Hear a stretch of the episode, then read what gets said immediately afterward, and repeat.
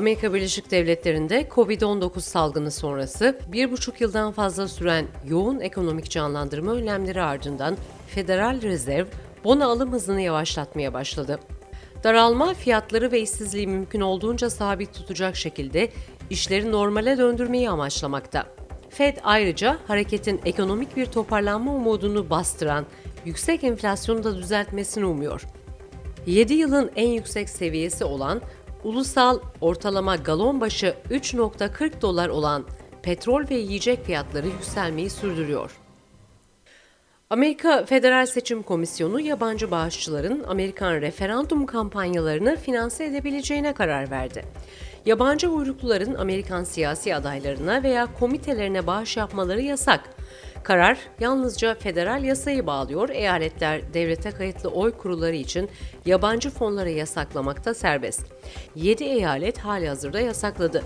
Temmuz ayında yapılan oylamada seçim komisyonu referandumun mevcut federal yasaya göre seçim olmadığına karar verdi ve bu nedenle yabancı bağış yasağı geçerli değil.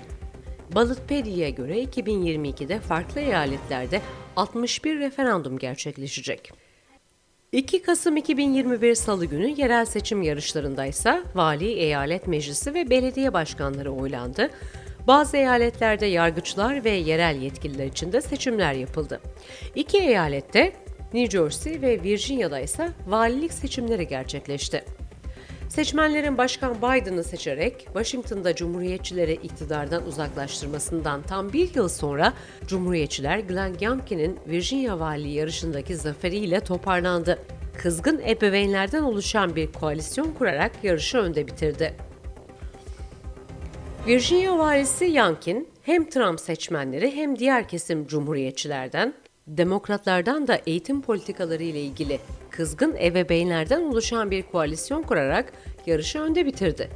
Eğitim yarışında velilerin tercih haklarına vurgu yapan ve Trump'ın gölgesinden kaçınarak bir kampanya yürüten Yankee'nin galibiyeti, ara seçim sınavlarında Cumhuriyetçiler için bir plan görevi görebilir. Yankee'nin bu haftaki zaferi Cumhuriyetçiler için eyaletteki tek kazanç da değil. Cumhuriyetçiler Delegeler Meclisi'nde en az 50 sandalye kazanarak demokratların artık orada tam kontrole sahip olmasının önüne geçti. New Jersey valisi Phil Murphy ise 40 yılı aşkın süredir Jersey'de yeniden seçim kazanan ilk demokrat vali olarak zafer elde etti.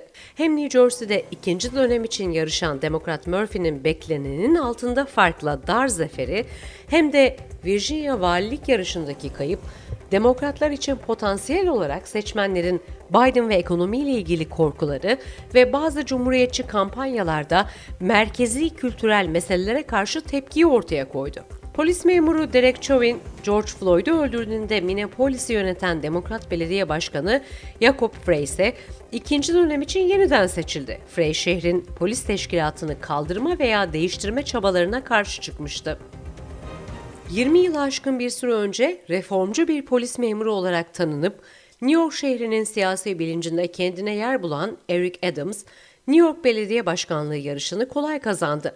Cumhuriyetçiler Long Island, Queens ve Brooklyn'deki belediye meclisi yarışında ilerleme kaydederken New York'ta Demokratlar belediye meclislerinde ağırlık kazandı. Amerika'nın Arap başkenti olarak bilinen Dearborn, Michigan'da ise ilk kez bir Arap belediye başkanlığı koltuğuna oturdu.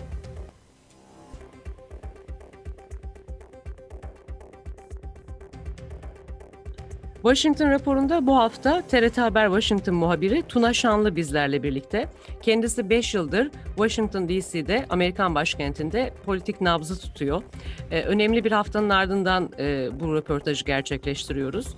Cumhurbaşkanı Erdoğan'ın Biden'la G20'de yaptığı görüşme ardından hafta boyunca F-16'larla ilgili Amerikan Kongresi'nde atılan bir iki adım var. Ee, ve Amerikan yerel seçimlerinde siyasi nabızda bir takım değişikliklerin gözlendiği bir hafta oldu bu hafta. Bütün başlıkları birlikte ele alacağız. Teşekkürler Tuna, hoş geldin. İyi yayınlar Serra. Söylediğin gibi yok yok Amerika gündeminde. Evet doğru. Ee, görüşme ardından Cumhurbaşkanı Erdoğan'la e, Amerika Birleşik Devletleri Başkanı Joe Biden'ın görüşmesi ardından bu hafta e, Türkiye'ye F-16 satışı ve aslında genel olarak F-35 programından sonra Türkiye'nin yatırımına karşılık bir anlaşma için süreç hızlanacak gibi bir resim gördük. Buna katılıyor musun ve E, ayrıca Amerika yerel seçimlerini konuşacağız ama Biden'ın ve demokratların zayıfladığı bir resim konuşuluyor. Bu resimde e, Biden güçlü bir rol üstlenebilecek mi Türkiye'nin F-16 satışı ile ilgili süreci kongreden geçirmek için sence? Şimdi bu süreç hızlanacaktır Serra söylediğin gibi. Zaten e, bir ortak çalışma kur, e, grubu kurulması yönünde Amerika'nın e, Joe Biden'ın bir e, önerisi olmuştu biliyorsun. E, ve Türkiye'de bu öneriye sıcak baktı. Hatta ilk ekipte zaten Pentagon'dan e, bu F-35 programından çıkarılma süreci ve aslında F-35 için Türkiye'nin ödediği paraların ne olacağı e, yani F-16'larla mı kompanse edilecek, tazmin edilecek yoksa geri mi ödenecek bunların konuşulduğu bir e, toplantı yapıldı Ankara'da. Pentagon'dan bir heyet gitmişti. Karşılığında Türkiye'den de Milli Savunma Bakanlığı'ndan e, bir heyetin önümüzdeki hafta veya aylarda Washington'a gelmesi bekleniyor. Böyle bir açıklama da oldu. Bu heyetler arası görüşmeler devam ettikçe e, bu konuda bir çözüm olacaktır illaki. Yani kongre ama bu noktada da devreye giriyor biliyorsun e, Serra. Yani Amerika Birleşik Devletleri'nde savaş uçağı gibi, füze savunma sistemi gibi e, sofistike silahların satışı söz konusu olduğunda e, Pentagon dışında Dışişleri Bakanlığı ve bir noktadan sonra Kongrede devreye giriyor. Ve e, Kongrenin de devreye girmesiyle birlikte bu e, süreçte en azından ne noktaya vardığımızı göreceğiz. Ama Joe Biden e, bu süreci e, aşılmasında etkili olur mu? Kongreyi bu noktada ikna eder mi? E, sorusunun cevabı e, çok da e, Biden'ın bu konuda ikna edebileceğini düşünmüyorum Kongreyi. Yani evet. Amerikan Kongresi biliyorsun kendi mecrasında farklı bir yapı, bir yapı, yasama organı. Dolayısıyla Joe Biden 40 yıllık kongre geçmişi olsa da e, bu noktada e, biraz Türkiye karşıtı lobilerin e, baskısıyla kongre üyeleri bu süreci biraz zorlayacak gibi görünüyor bence. Evet, e, kongrede e, hem temsilciler meclisinde hem senatoda e, e, dış ilişkiler komiteleri e, var. E, yine askeri komitede var aynı şekilde. E, buradaki e, lider koltuklarına baktığımız zaman kongre üyelerinin profilleri biraz anlatır mısın bize? Şimdi buradaki özellikle senatodaki ve temsilciler meclisindeki bahsettiği komitelerdeki lider profilleri aslında Türkiye bakış açısından soruyorsan çok da değişmiyor. Yani hepsinin bakışı aşağı yukarı aynı. Türkiye'ye silah satılması noktasında bakışları da aynı. E, ve e, biraz daha sert ve biraz daha e, bu noktada geri adım atmayacak senatörler var Bob Menendez gibi. Bunların başını çekiyor. E, ama diğer senatörlerin de e, silah satışı söz konusu olduğu zaman, hele ki böyle sofistike silahların satışı söz konusu olduğu zaman e, çok da fazla e, hadi tamam vazgeçtik satalım e, noktasında bir anda karar değiştirmesini beklemiyorum. Çünkü dönüp dolaşıp e, o kağıt sayı getireceklerdir işi. E, bu F-35 e, programından çıkarılma sürecinin de başladığı ama Türkiye'nin Rusya'dan hava savunma sistemini almasıyla, satın almasıyla birlikte Amerika'nın gündeme getirdiği ve yürürlüğe koyduğu e, bir e, yaptırım yasası biliyorsun.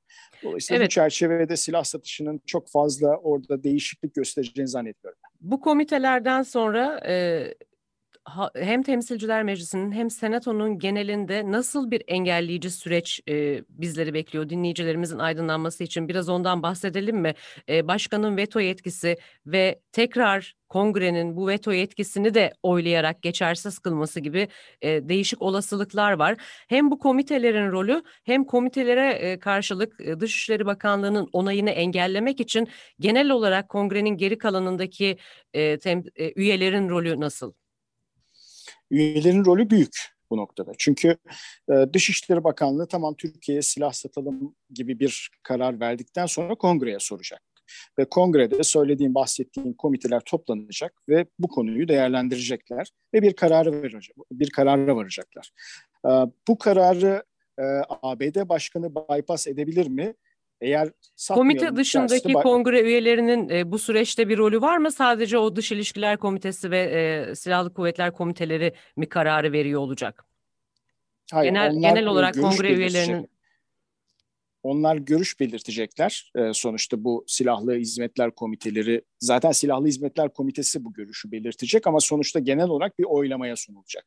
Yani burada tıpkı Suudi Arabistan'a satılacak silahlarla ilgili yapılan oylamaları hatırlayacak olursak. Son evet, Birleşik Arap Emirlikleri'ne de olmuştu zannediyorum. Birleşik, Birleşik Arap Emirlikleri'ne de olmuştu söylediğin gibi ve e, kongrede Temsilciler Meclisi'nin özellikle birçok e, vekil bu Cemal Kaşıkçı e, meselesinden dolayı, onun katledilmesinden dolayı Suudi Arabistan'a artık silah satmayalım demişlerdi ve bu noktada bir sürü tasarı hazırlama noktasına gittiler ama e, çoğunluğu bulamadıkları için bu tasarılar yasalaşmadı ve o silahların satışı engellenmemişti. Trump döneminden bahsediyorum.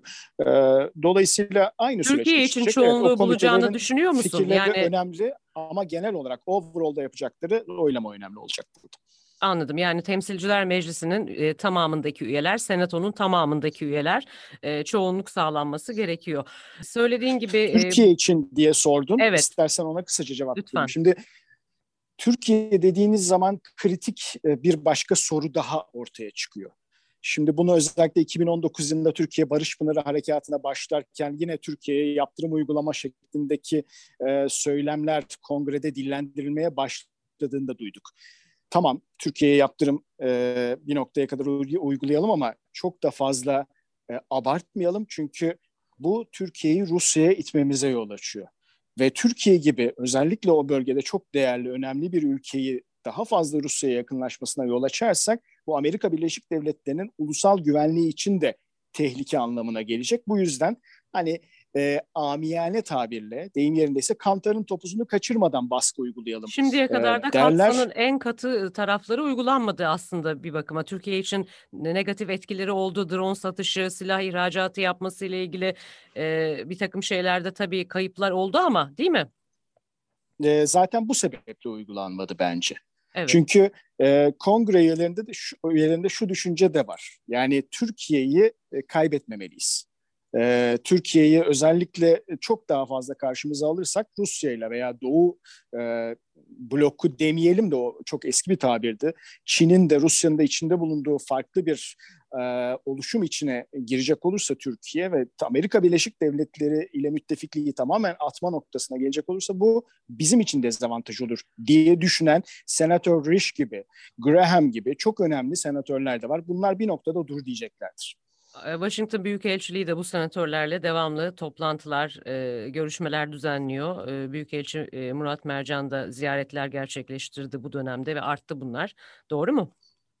Kesinlikle doğru. Özellikle son 6-7 aylık dilim içerisinde Büyükelçi Murat Mercan'ın kongrede e, senatörlerle olsun, temsilciler meclisinde milletvekilleriyle olsun e, görüşmeleri son dönemde arttı ve bu konuda özellikle S-400, e, Patriot hava savunma sisteminin satın alınması, Amerika Birleşik Devletleri'nin bunu satmaması, F-35 e, programı ve F-16 savaş uçaklarının satılması gibi konular başta olmak üzere Suriye keza aynı şekilde.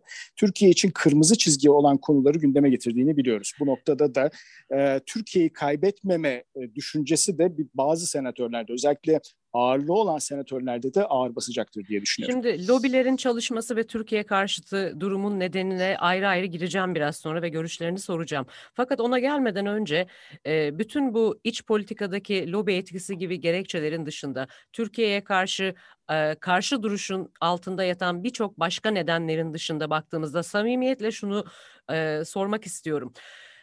Bunların yani F-35'ten çıkartılmamıza da sebep olan S-400 ile F-35'in birlikte opere edilmesinde e, Rus güçlerinin de operasyonun ilk başında e, sistemi bilen e, uzmanlarının yer alacak olması ve F-35 teknolojisinin S-400 savunma sistemine karşı e, zaaflarının görülebilecek olması, teknolojisinin nasıl çıktı çalıştığının görülecek olması e, ciddi bir e, endişe kaynağı aslında. Bunu ifade ediyorlar. Yani Türkiye ile e, hiçbir e, negatif ön yargısı olmayan, karşı tutumu olmayan e, üyelerin de Pentagon'dan da e, bazı yetkililerin de böyle bir gerçek, realistik diyelim e, endişesi var. E, bu endişe e, F-16 verilmesi konusunda da e, geçerli değil. Çünkü artık eski teknolojide olan bir şeyi talep ediyoruz. Burada bir samimiyet testi de olacak aslında. Yani hangileri gerçekten S-400 ile e, çakışır, Rusya'nın eline bilgiler geçer, e, bu sebepten itiraz ediyor. Hangileri e, sadece Türkiye'ye karşı bu duruşu gösteriyor. Bunu da göreceğiz. Fakat e, en sonunda e, finansal bir compensation, finansal bir tazminatla e, bu sürecin sonuçlanmasına yaptırımlar açısından bir engel yok. Doğru mu? E, bu olasılığı nasıl görüyorsun? Yani Türkiye'nin bu savunma ihtiyaçları biraz karşılanmamış olacak ama e, paranın geri verilmesiyle ilgili yorumun nedir? O noktaya gidilirse. Ya paranın paranın geri verilmesi noktasını biraz daha bekleyip görmek lazım ama bu F-16'larla kompanse edilir mi? Bu e, zaten az önce senin bahsettiğin Savunma Bakanlığı'nın F-35 için öne sürdüğü gerekçeleri F-16 için sürmesi mümkün değil ama zaten eğer kongre buna engel olacaksa bu silah satışına başka gerekçelerle de engel olur. E, dolayısıyla ben işin o boyutunun aslında teknik olarak bir S-400'e karşı e, bir F-16 savaş uçağının e, e, S-400 tarafından bilgilerinin ele geçirilmesi sebebiyle satılmaması gibi bir opsiyonu öne süreceğini düşünmüyorum. Kaldı ki bir dipnot olarak şunu düşeyim. F-35 için söyledikleri argüman da Amerikalıların söylediği argüman da çok mantıklı değil. Çünkü hali hazırda İsrail F-35'lerini Rusya'nın Suriye'ye konuşlandırmış olduğu S-400'lerin yanında uçurduğu yıllardır. Yani eğer bir e, sırlarını açığa çıkarma olur olsaydı, olacak olsaydı zaten e, Orta Doğu'nun göbeğinde Suriye, İsrail sınırında bunu yapardı Ruslar. Dolayısıyla onu çok açıklayamıyor Amerikalılar. Ama yani nasıl e, Suriye'de çalacaksınız ve... teknolojik sırlarını? Türkiye'nin Suriye'de ve bazı bölgelerde e, kendi çizgisinde bir duruşu var. Suriye'de PKK ile PYD ile ilgili kaygılarından dolayı Türkiye'de ağır terör e, ka, e, kayıpları yaşandığı için haklı gerekçeleriyle kendi politikasını uyguladı. İsrail ile Amerika arasındaki işbirliğiyle Türkiye ile Amerika'nın stratejik ortaklığı da aynı değil. Türkiye'nin bu konuda Rusya'nın yanında İsrail gibi garantör şekilde bu bilgilerin transfer edilmeyeceği noktasında e, durmayacağına dair bir güven sorunu söz konusu olabilir mi? Yok olamaz. Tam tersi şöyle bir şey var. Şimdi S-400'ü barındıran ülke Türkiye. Yani bir NATO üyesi. E, halbuki örneğini verdiğim noktada S-400'ü operate eden e, Suriye'de e, Rusya, e, F-35'i uçuran da İsrail. Şimdi Amerikalılar diyor ki bu ikisi yan yana geldiği zaman S-400, F-35'teki teknik sırları çalacak. Yani öyle bir şey teknik olarak mümkün olsaydı zaten o Suriye-İsrail coğrafyasında olurdu.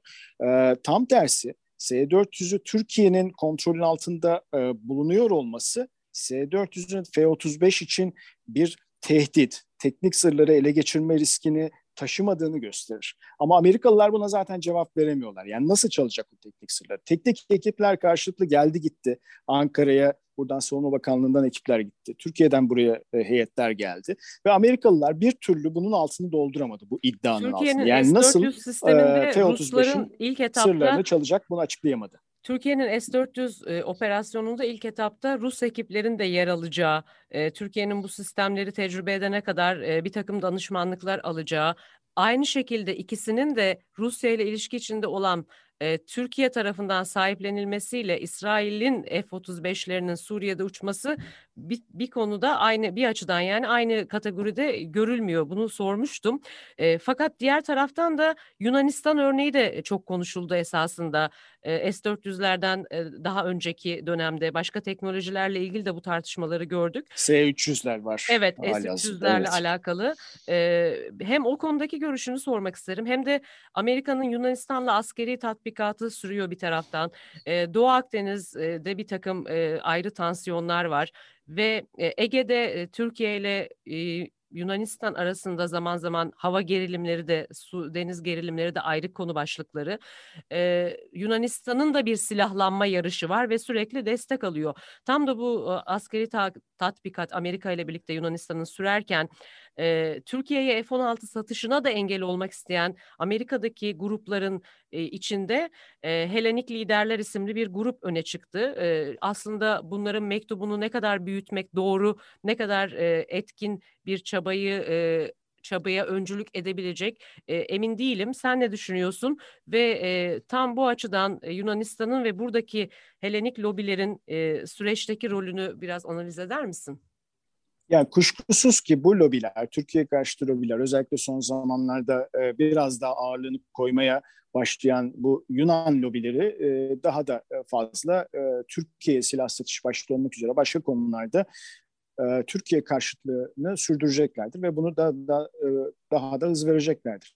E, yalnız e, Yunan lobisi değil çok ilginç. Orada e, Hindu Hindistan. E, evet girecektim Hindistan lobisi de var. Yani e, çok ilginç bir şekilde neden? Çünkü Türkiye'nin Pakistan'la müttefiklik ondan da öte tarihi bağları var. Yani e, şimdi bu e, tarz eylemleri bu lobi gruplarının devam edecektir.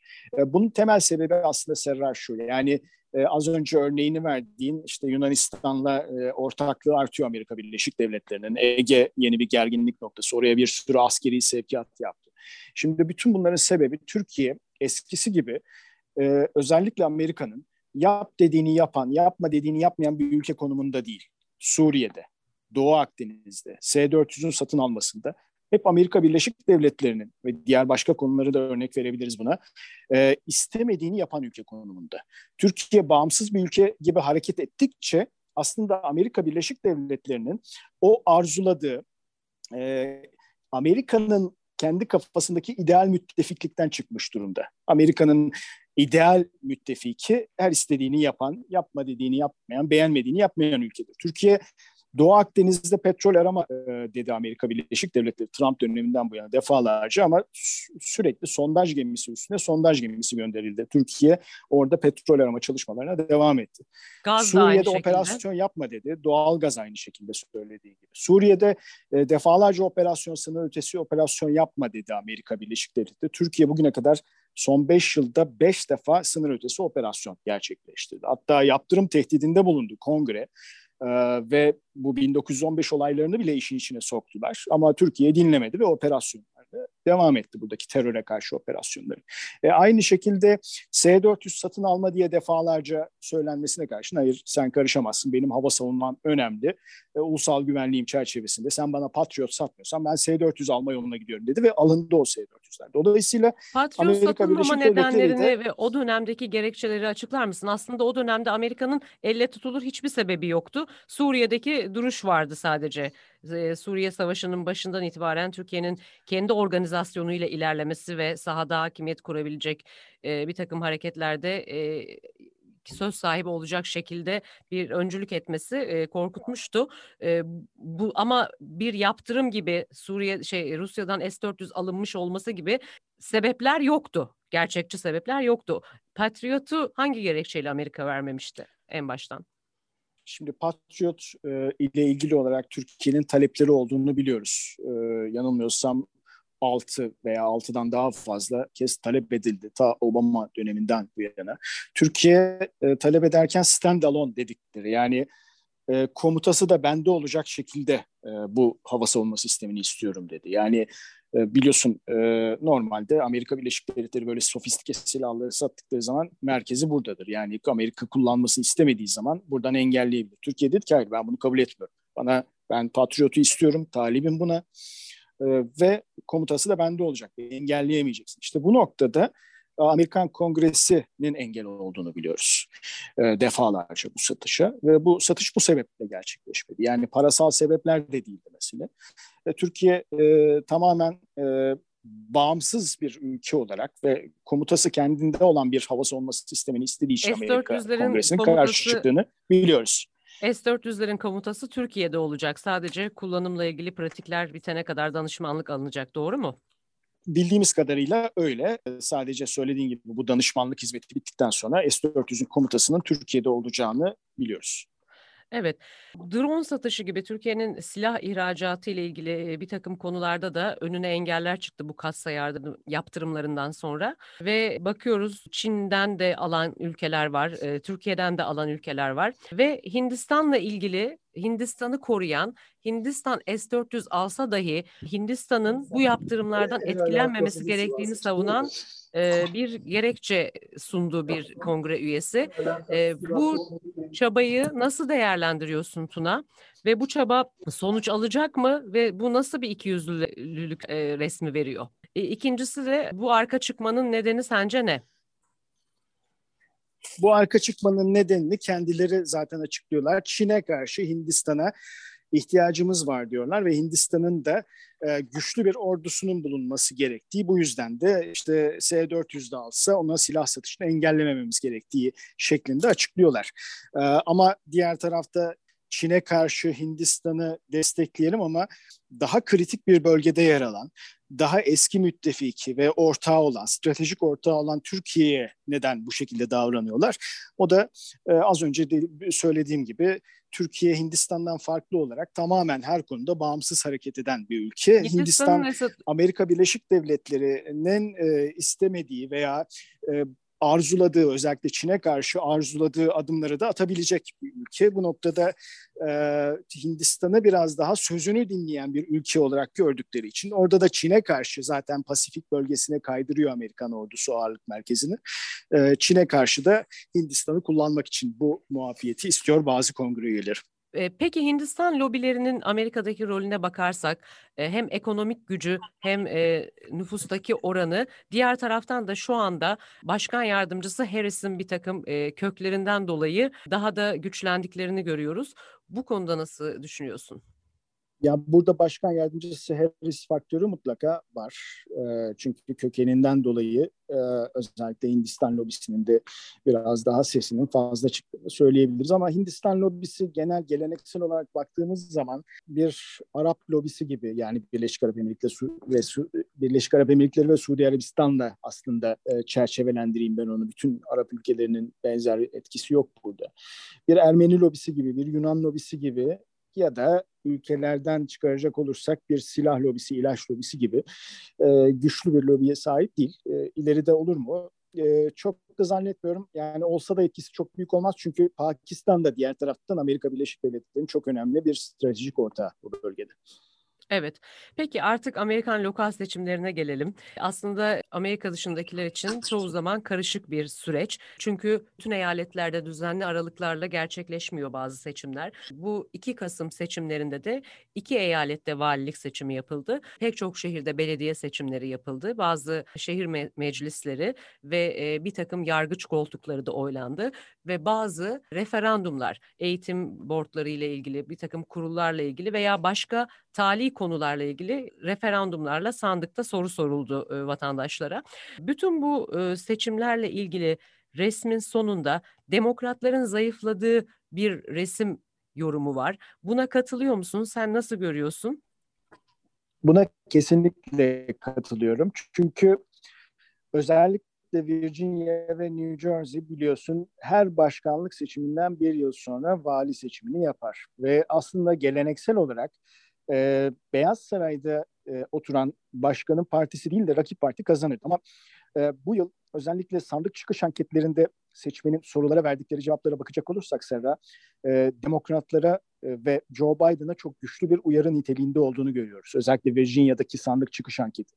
Örneğin Virginialıların önem verdiği konular %33'ü ekonomi, %23'ü eğitim, %15'i vergiler, %14'ü koronavirüs demiş. Ve koronavirüs dışındaki bütün başlıklarda Cumhuriyetçi Yankin'e güvendiklerini belirtmişler. Ee, bu birinci gösterge ve uyarı Joe Biden'a. Ve İkincisi, bunlar Biden'a oy veren 10 puan farkla Biden'ı başkan yapan bir eyaletten evet. bahsediyoruz. Aynen Genel olarak öyle. 2020 seçiminde tabii 2020 seçiminde Biden e, burada çok rahat kazanmıştı ki e, burada sorulan e, ikinci soru e, zaten Biden'a başlı başına bir uyarı niteliğinde. Biden'ın bir yıllık performansını sormuşlar ve yüzde 45'i güçlü şekilde karşı, yüzde 25'i güçlü şekilde destekliyor demiş. Ee, bağımsızlar herhangi bir partiye e, kayıtlı olmayan seçmenin yüzde 52'si Cumhuriyetçi iken oy vermiş. Ki geçtiğimiz yıl bu tablo tam tersiydi. Ve çok önemli bir başka gösterge beyaz kadınların oy dağılımı. Şimdi e, kadın seçmenin yüzde 74'ü beyaz Virginia'da ve bu beyaz kadınlar 2020 başkanlık seçiminde %50'si Biden'a, %49'u Trump'a vermişti. Bu seçimde %57'si Cumhuriyetçi Yankin'e, 43'ü McAuliffe'e vermiş Demokrat. Yani %7'lik toplamda 15 puanlık bir yönelim var. Dolayısıyla bütün bunlar aslında Joe Biden'a güçlü bir uyarı niteliğinde ve özellikle Joe Biden'ın e, 10 aylık süreçte artan enflasyon ve kamu borcu, Meksika sınırındaki kriz, Afganistan'dan sancılı çekilme süreci ki bu çok önemli. Özellikle Ağustos'tan sonra popülaritesinde ciddi bir düşüş Gıda var. fiyatları, benzin fiyatları, enflasyon artışı dedin ama içinde bu detaylar özellikle öne çıkıyor değil mi? özellikle öne çıkıyor çünkü Amerika Birleşik Devletleri'nde biliyorsun yüzde bir buçuk ila ikidir enflasyon ortalama. Ee, ama yüzde dördün üzerine çıkmış durumda. Yani iki katın da üzerinde bir enflasyondan bahsediyoruz ki Amerikalı için çok e, önemli bir gösterge bu. Ve son olarak koronavirüsle mücadelede hızlı bir aşılama başlangıcına karşın hala istenilen seviyeye, seviyeye gelinememiş olması, vaka ve can kaybı sayısının e, kontrol altında tutulamıyor olması ve aşılama hızının artırılamaması e, Joe Biden için eksi e, puanlar. Dolayısıyla e, bu bir güçlü bir uyarı, güçlü bir gösterge. Kasım 2022'de kongre ara seçimi var ve demokratlara da önemli bir uyarı. Yankin özelinde sormak istiyorum. E, Trump'ın Yankin kampanyasında, Virginia valilik kampanyasında e, Trump'ın çok gölgesi altına girmek istemedi. E, bu mesaj Trump çizgisinin değil de e, onun dışındaki çizginin aslında bu oyu aldığı, diğer demokratların da Biden'ı seçen Virginia'da 10 puan önde çıkaran demokratların da e, bu sebeple Yankin'i desteklediği e, söyleniyor. Başka e, yerel seçimlere baktığımızda belediye başkanlığında ve bazı diğer meclislerle ilgili Trump'ın desteklediği ve e, onayladığı bir önceki seçimlerden de bildiğimiz bazı adaylar kazandı. E, ama Virginia'ya baktığımızda bu yorumu görüyoruz. Ne dersin? Şimdi Cumhuriyetçi Parti'nin gelenekselci seçmeninin olduğu eyaletlerde Trump'ın işi çok zor. Cumhuriyetçi Parti içinde büyük bir desteğe sahip tabanında daha doğrusu Trump hala ama yüzde 78'de en son. Ee, bunun yüzde 85 seviyesine çıkacağı söyleniyor. Ama parti içinde yüzde 85 destek e, sahibi olmak demek yüzde 15'inin desteklemediği anlamına geliyor. Ve bu tabloda Trump'ın seçime girmesi ona büyük bir dezavantaj olacaktır. Arizona gibi Virginia gibi Cumhuriyetçi Parti'nin e, gelenekselci e, seçmeninin e, yaşadığı yani şöyle söyleyeyim Trump biliyorsun e, partili değil aslında. Cumhuriyetçi Parti'den başkan oldu ama yani e, biraz daha geçmişine bakarsan Demokratik Parti'den e, aday olmuş, Demokratik Parti'ye kaydolmuş bir isim bundan 20 yıl önce. Dolayısıyla Trump'ın partisi yok. Trump bir iş adamı. Ee, Cumhuriyetçi Parti'nin gelenekselci kesimi de özellikle müesses nizamı sarsacağı gerekçesiyle Trump'ın adaylığına 2016'dan bu yana karşı çıkıyorlardı zaten. Ee, gelenekselci kesimin desteğini hala alabilmiş değil Trump. Özellikle bu 6 Ocak'taki kongre baskınından hala Trump'ı sorumlu tutan Cumhuriyetçi Parti içinde e, gelenekselci kesim mevcut. Virginia'da da söylediğin Glenn Youngkin'le arasında e, Glenn Youngkin'in Trump'la arasında biraz mesafe koyması. Her ne kadar Trump'ın hareketlendirdiği tabanın da desteğiyle bali olsa da e, gelenekselci kesimin desteğini alma e, düşüncesinden ileri geliyor. Şimdi gelenekselci kesim dediğimiz zaman Demokratik Parti ile Cumhuriyetçi Parti'nin gelenekselcileri aslında partizan değildir. Yani eğer e, bir partide e, o ülkenin köklerine bağlı ve e, Trump gibi popülist olmayan e, isim olarak örnek verecek olursak atıyorum Senatör Graham gibi veya Rich gibi bir ismin üzerinde veya Mike Pence gibi bir ismin üzerinde demokratlar bile uzlaşırlar. Ya da Demokratik Parti'den bir gelenekselci çıkarırsan Cumhuriyetçiler destekler onu. E, dolayısıyla Lan Yankin'e gelenekselci demokratların destek vermesi de bundan ileri geliyor. Bunu bu Virginia'da olur ama. Yani evet, orta kesiminde e, Texas gibi veya biraz daha kuzeye gittiğimiz gibi Oha, gittiğimiz zaman Ohio gibi eyaletlerde bu pek tutmaz. Çünkü Trump'ın tabanı orada çok güçlü. Hemen şunu hatırlatalım. Okullarla ilgili büyük bir tartışma oldu. Ee, okul yönetim kurulları da e, okul bölgeleri ona e, oylandı aslında bu seçimlerle birlikte bazı yerlerde. Fakat e, Virginia'da e, vatansever eğitim denilen ve e, critical race theory dediğimiz e, ırkla alakalı ve kölelikle ilgili bilgileri, tarihi bilgileri içeren e, eğitime bir takım velilerin karşı çıktığını biliyoruz. Bunların gerekçesi de çoğu zaman nefreti tetikleyebileceği, ayrışmayı getireceği. E, diğer taraftan da daha liberal bakanlar ve demokratlar bunların öğrenilmesi ve ders alınması gerektiğini söylüyor. Bir takım demokratların da e, esasında bunun ayrıştırmayı arttıracağını düşünüp burada e, karşı çıktığı ve e, müfredatta velilerin söz sahibi olması gerektiğini söylediği e, biliniyor. Diğer taraftan da okullarda e, transseksüel öğrencilerin e, özellikle e, erkek öğrencilerin kıza dönme erkek öğrencilerin kızlar tuvaletini kullanmasıyla alakalı politikalarda e, iki tane tecavüz olayı gündeme geldi ve e, bu da geleneksel demokratların daha liberal değerleri olduğu halde e, güvenlik açısından doğru bulmadığı bir uygulama olarak görüldü. Ve bu velilerin susturulduğu, e, görüşlerinin ifade edilmediği, polisle yaka paça dışarı çıkarıldığı yerler oldu bir takım yerlerde. Bütün bunların toplamında Yankin'in aslında kazandığı söyleniyor. Tam senin söylediğin iki tarafın geleneksellerinin ortak buluştuğu ve partizan olmadığı e, gerçeği e, hayat bulmuş oldu esasında. New Jersey'ye dönmek istiyorum. Orada da dar bir farkla bir demokrat isim olarak kazandı e, valilik zaferini. Fakat bu da beklenenden daha düşük bir fark olarak görülüyor. O yüzden bu da düşüş olarak görülüyor demokrat aday kazanmış olsa da. E, diğer taraftan New York'ta da demokrat isim var belediye başkanlığında Eric Adams.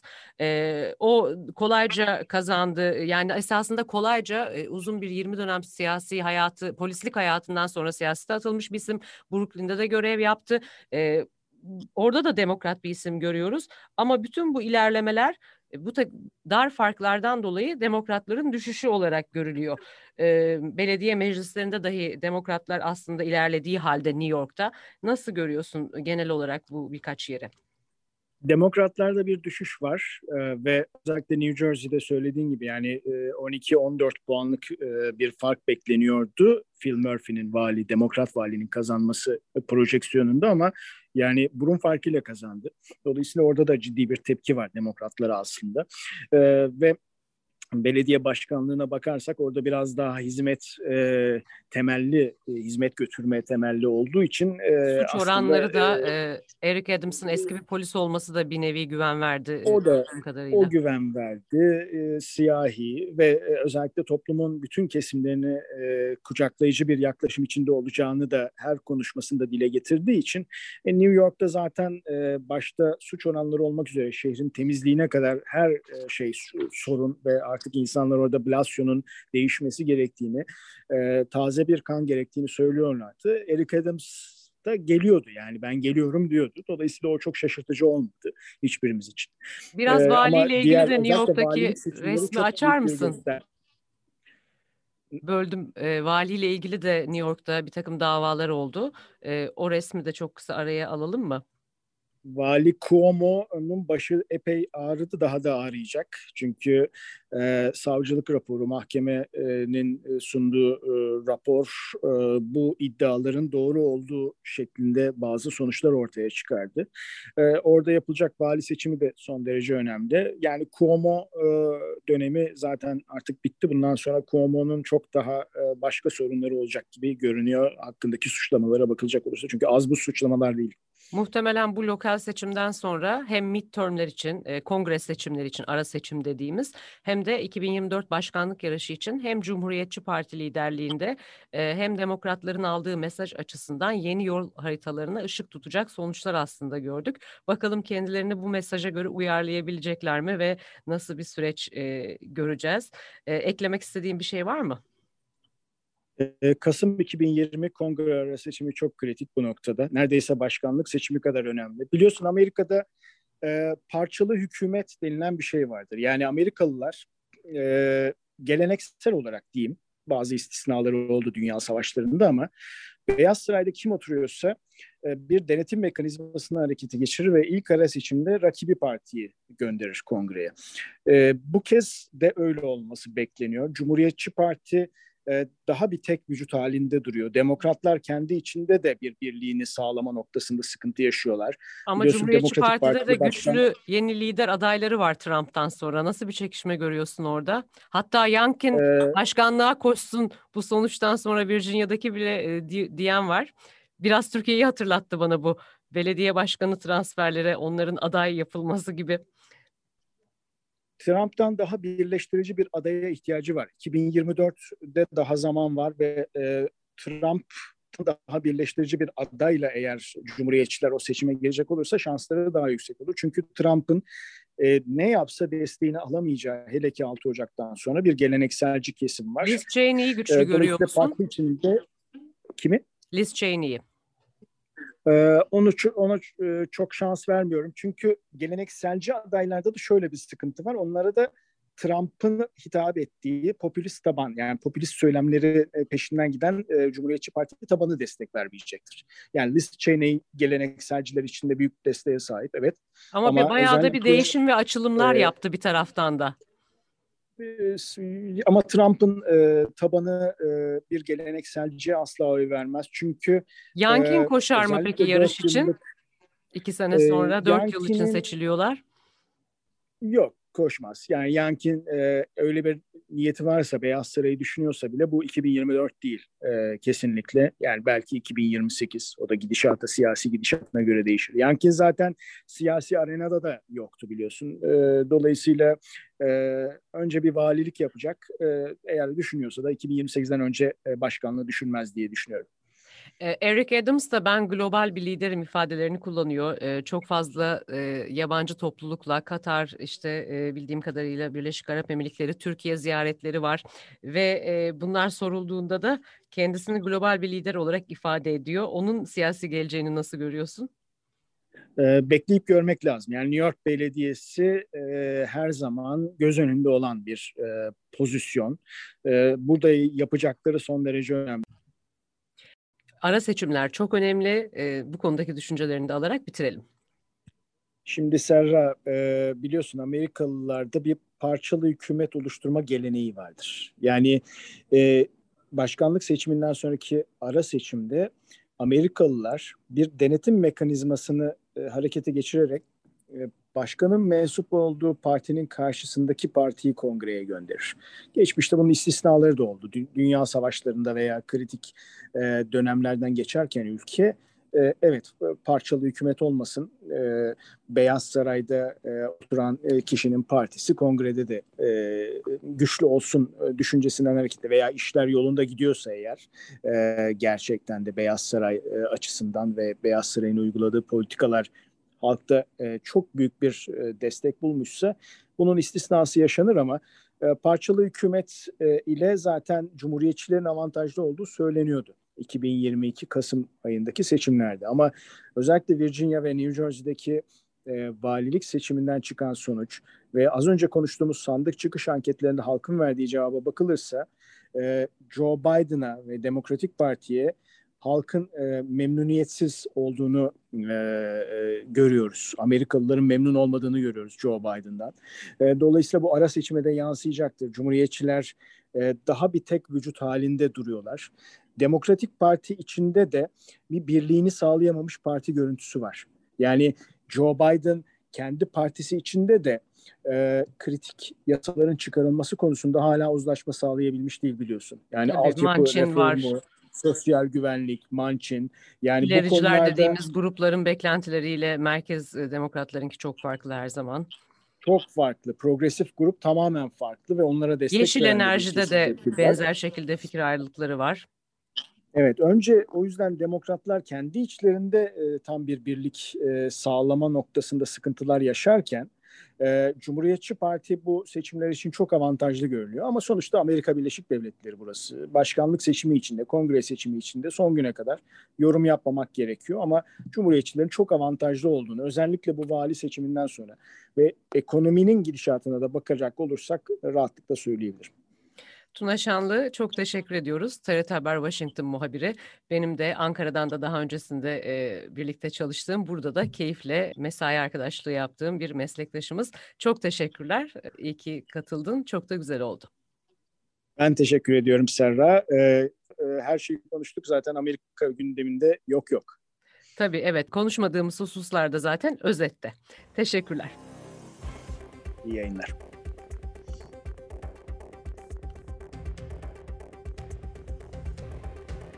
Amerika'da Covid-19'a karşı aşı olmayı reddeden çalışanlar yüksek sağlık sigorta primi ödemekten işlerini kaybetmeye kadar çeşitli finansal yaptırımlarla karşı karşıya kalıyor. Şimdi ise finansal yaptırım mezarın da ötesine uzandı. Çalışanlar eğer Covid'den ölürlerse ve aşılanmamışlarsa aileleri normalde alabilecekleri ölüm yardımını alamayabilir. New York Metropolitan Ulaşım Otoritesi ölüm anında aşılanmamış olmaları durumunda Covid'den ölen metro, otobüs ve Banliya demiryolu çalışanlarının ailelerine artık 500 bin dolarlık ölüm yardımı ödemeyecek. Amerikalı avukatlar Trump yönetimi altında Amerika-Meksika sınırında ailelerinden ayrılmış olan 5500 çocuktan 270 göçmen çocuğun ebeveynlerine ulaşmaya çalışıyor. Başkan Biden göreve geldikten sonra yeniden birleşme görev gücü oluşturuldu ve o zamandan beri 58 çocuk yeniden ailesiyle bir araya geldi. Bu aileler için verilmesi beklenen maddi tazminat vaatleri gerçekleşecek mi merakla bekleniyor. Biden konuyla ilgili soruya olmayacak yanıtını verdi. Trump yönetiminin sıfır tolerans politikası kapsamında Amerika-Meksika sınırında ayrılan göçmen ailelerin Adalet Bakanlığı ile aile avukatları arasında devam eden uzlaşma müzakereleri sonucu 450 bin dolara varan maddi tazminat almaya hak kazandığı duyurulmuştu. Amerika'da yüksek mahkeme yargıcı Timothy Walmsley, yolda yürürken silahla vurularak öldürülen siyahi Ahmet Erburn'in ölümüyle suçlanan 3 beyaz sanığın yargılanmasında 12 kişilik jüri koltuğuna sadece bir siyah jüri üyesi ve tam 11 beyazın oturmasına karar verdi. Jüri adayı olarak tam 200 kişiyle görüşüldü ve birçok siyah potansiyel jüri üyesi adayı bulunmasına rağmen sanık avukatları bu adayların ırkları nedeniyle taraf olacağı gerekçesiyle itirazda bulundu. Yargıç avukatlar tarafından yapılan kasıtlı ayrımcılığın jüri seçimini şekillendirdiğini kabul etti. Ancak avukatların her bir jüri üyesiyle yaptıkları mülakatlarda ırkları dışında da davaya ve sanıklara karşı ön yargılı olacaklarına dair veriler sunduğunu ve Georgia yasalarının müdahale yetkisini sınırlandırdığını ileri sürdü. Savunma, siyah olan Arbery'nin hırsızlık yaptığını iddia ediyor ve açılan ateşin de savunma maksatlı olduğunu ısrar ediyor. Arbery'nin çaldığına dair herhangi bir kanıt sorulmadı, ayrıca Arbery silahsızdı. Amerika'da gözler FBI'ya yasa dışı şekilde Müslümanları takip ederek dinlediği iddialarıyla açılan davada.